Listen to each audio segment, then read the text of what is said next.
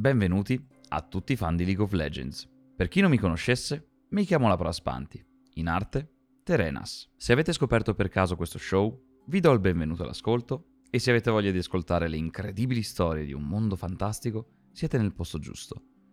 Questa è una serie che ho voluto creare per coloro che sono sempre rimasti incuriositi dai racconti e le storie del videogioco League of Legends, ma che non sono mai riusciti ad addentrarcisi perché Beh, perché è dannatamente complesso.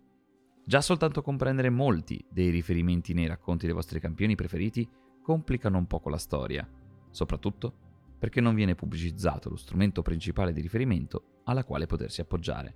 Per chi non lo sapesse, le biografie, le storie, i racconti brevi, i fumetti, le filastrocche, le cinematiche, ogni contenuto mai creato riguardante il mondo di Runeterra si può trovare sul sito universe.leagueoflegends.com in maniera totalmente gratuita. Il mio scopo è quello di accompagnarvi, raccontandovi a voce, le gesta dei personaggi che abitano il mondo fantastico di Runeterra. Prima di cominciare, vi voglio ricordare che potete rimanere aggiornati su ulteriori contenuti riguardanti la lore di League of Legends sul mio canale YouTube, il mio profilo Instagram e il mio canale Twitch, tutti sotto il nome di Terenas.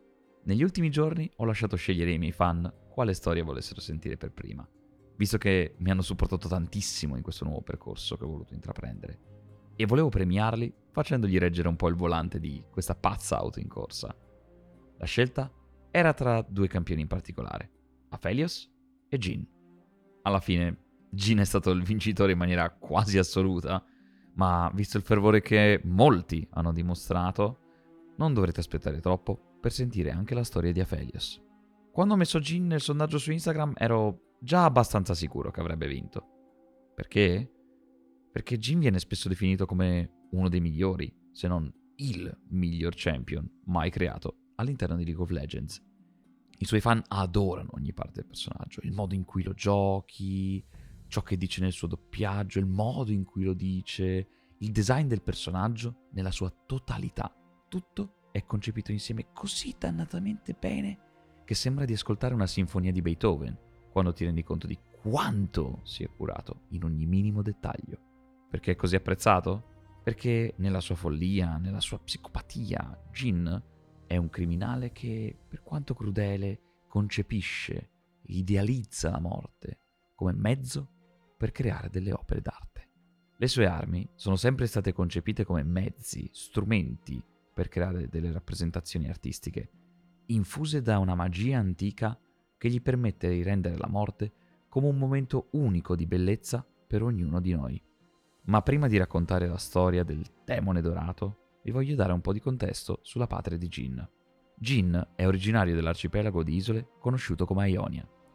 Ionia porta anche il nome di terre antiche, perché è uno dei punti chiave della cultura di Runeterra uno dei punti di cultura più antica in assoluto su Runeterra. È una cultura plasmata dalla continua ricerca dell'equilibrio, non solo interiore, ma anche esteriore. Questo porta Ionia a essere una regione estremamente carica di potere magico nel mondo di Runeterra. È una magia naturale ed è causata dallo stretto legame che c'è tra il mondo reale e il mondo spirituale, almeno un legame che esiste soltanto ad Ionia, e gli ioniani si rendono conto di quanto questo sia importante e se ne preoccupano di conseguenza. Si rendono conto che la loro esistenza va a influenzare la natura che li circonda e la natura che li circonda influenza loro. Ma non è un contrasto civiltà contro natura, al contrario, la civiltà rispetta a tal punto la natura che ci convive e ricerca attivamente l'armonia con la natura stessa, adattando le proprie abitudini al ciclo naturale che lo circonda. A Ionia, se tagli un albero, pianti un germoglio per compensare.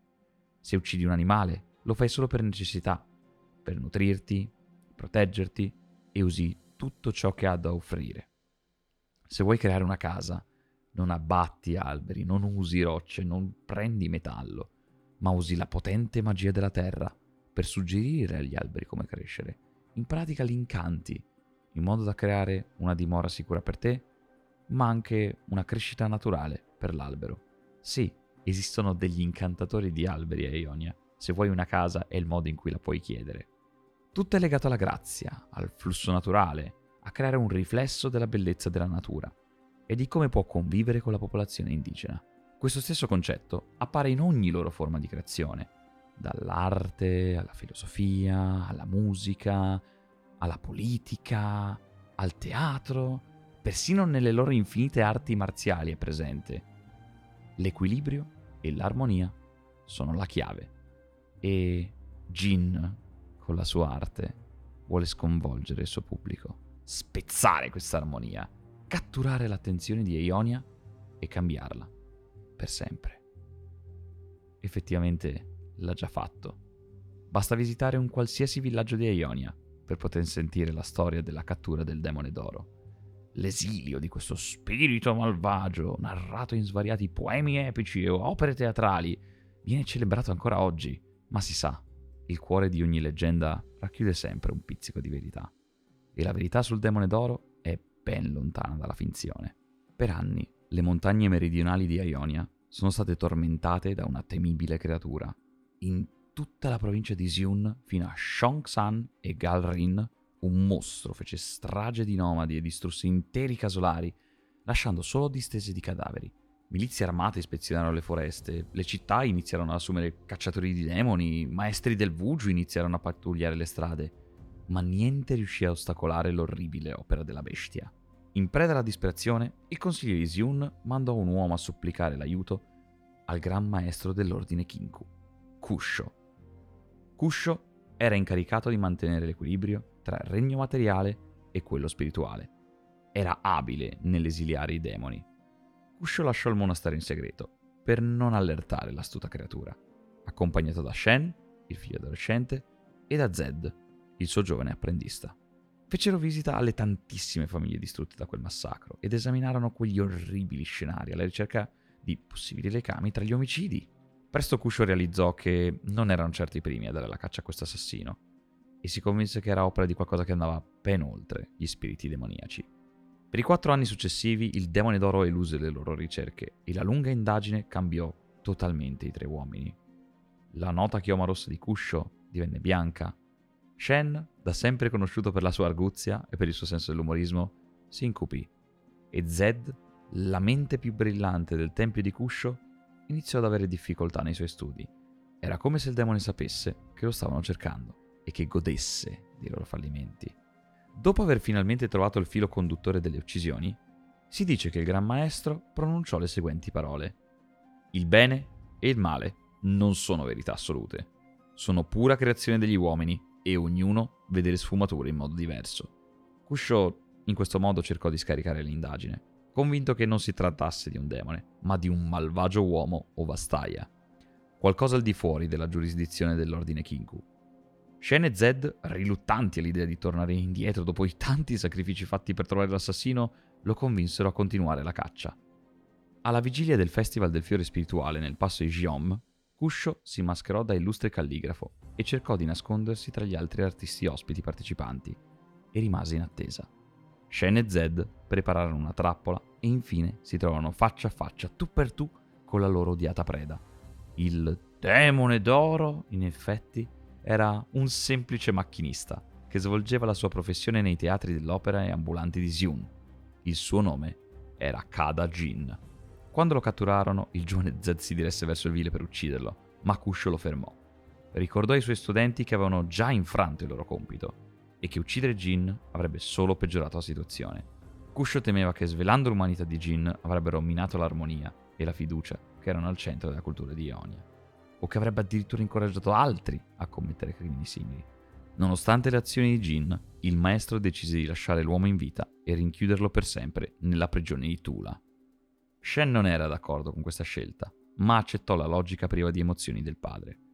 Zed, turbato alla vista di quegli orribili scenari, non riusciva a comprendere né ad accettare questo atto compassionevole e iniziò ad avvertire un senso di, di rancore crescere nel suo cuore.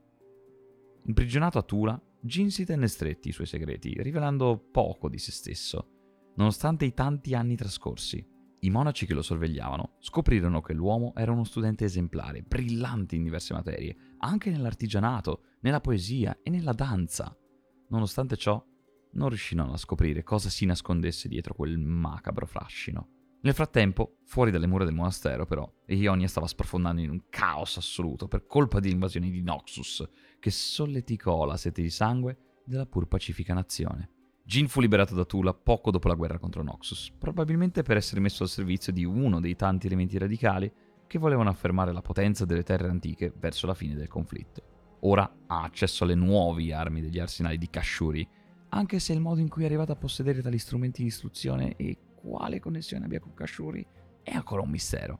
Quali che siano i suoi ignoti benefattori, hanno messo a disposizione di Jin fondi illimitati e non si preoccupano della crescita vertiginosa delle sue performance. Recentemente ha attaccato i membri dell'ordine Young Lady Z, che noi conosciamo come Ordine delle Ombre, mentre casi di omicidio firmati con il suo macabro stile si sono verificati non solo a Ionia, ma anche nelle lontane terre di Piltover e Zaun. Pare che Runeterra possa essere una tela per l'arte dell'atrocità di Kadajin e solo lui sa dove colpirà la prossima pennellata. La storia di Jin si evolve ulteriormente all'interno del fumetto di Zed, che vi consiglio di recuperare sul sito di universe.leagueoflegends.com. Ma per farvi capire come funziona la mente del grande artista, vi leggerò alcune parti della vicenda che viene elaborata dal suo punto di vista. L'arma nella mia mano era un semplice attrezzo, ma al tempo stesso una perfetta opera d'arte.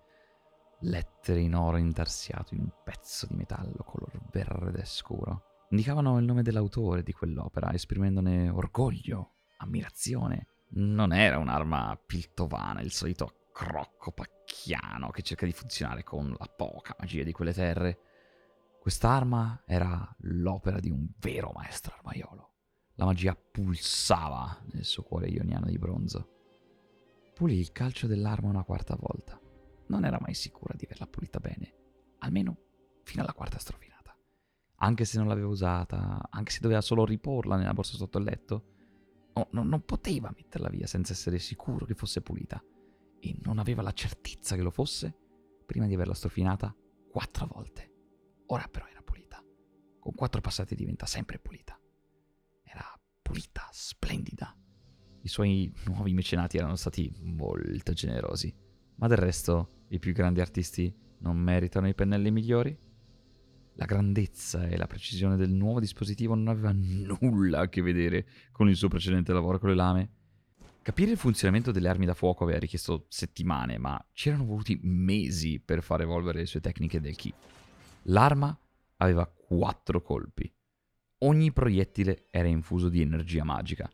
Ogni proiettile era perfetto, tanto quanto la spada di un monaco di Lassiran. Oh, che belle che sono quelle! Ogni proiettile era come l'impeccabile tocco di pennello sulla tela di un pittore. Ogni proiettile era un capolavoro.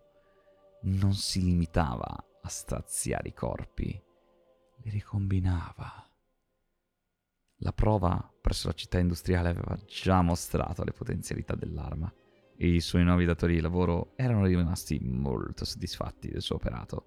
Aveva finito di pulirla, ma l'arma era nella sua mano destra e la tentazione era troppo forte. Sapeva che non doveva farlo, ma tirò fuori la tuta nera in pelle d'anguilla. Passò le dita della mano sinistra sulla liscia superficie dei vestiti. La sensazione data dalla pelle lievemente oleosa rese affannoso il suo respiro. Prese la leggera maschera di cuoio, non riuscendo a contenersi, e la indossò. Gli copriva la bocca e l'occhio destro, limitava il suo respiro e gli toglieva la percezione della profondità. Stupendo! Stava per indossare la spalliera dell'armatura quando le campane che aveva nascosto sulle scale, fuori dalla sostanza, iniziarono a suonare. Ripose rapidamente l'arma e si tolse la maschera. Salve? chiese l'inserviente da dietro la porta. La cadenza della sua voce tradiva la sua provenienza dal sud della città. Hai fatto ciò che ti ho chiesto? disse lui. Sì, signore. Una lanterna bianca ogni 4 metri, una lanterna rossa ogni 16. Allora, posso cominciare, disse Kadajin, aprendo la porta della sua stanza. La donna spalancò gli occhi alla sua vista. Jin conosceva benissimo il suo aspetto. Di solito avvertiva disgusto, ma non oggi. Oggi era il grande giorno. Oggi Kada Jin, con la sua figura snella ed elegante, se ne stava a spasso con in mano un bastone. Era gobbo e il mantello che indossava sembrava nascondere qualcosa di deforme sulla sua spalla, ma la sua andatura sicura smentiva tutto. Con forza appoggiava il bastone a ogni passo, marciando verso la finestra. Picchiettò tre volte sul bordo della finestra a ritmo. Poi picchiettò una quarta volta. Il suo oro brillava, il suo mantello fluiva come crema e i suoi gioielli splendevano al sole. Cosa... cosa è? chiese l'inserviente, indicando la spada di Gin. Gin si fermò un attimo a studiare il volto angelico della donna. Era rotondo, perfettamente simmetrico. Un disegno noioso, scontato. Sarebbe stata una pessima maschera. È per il crescendo, mia cara, rispose Kadajin.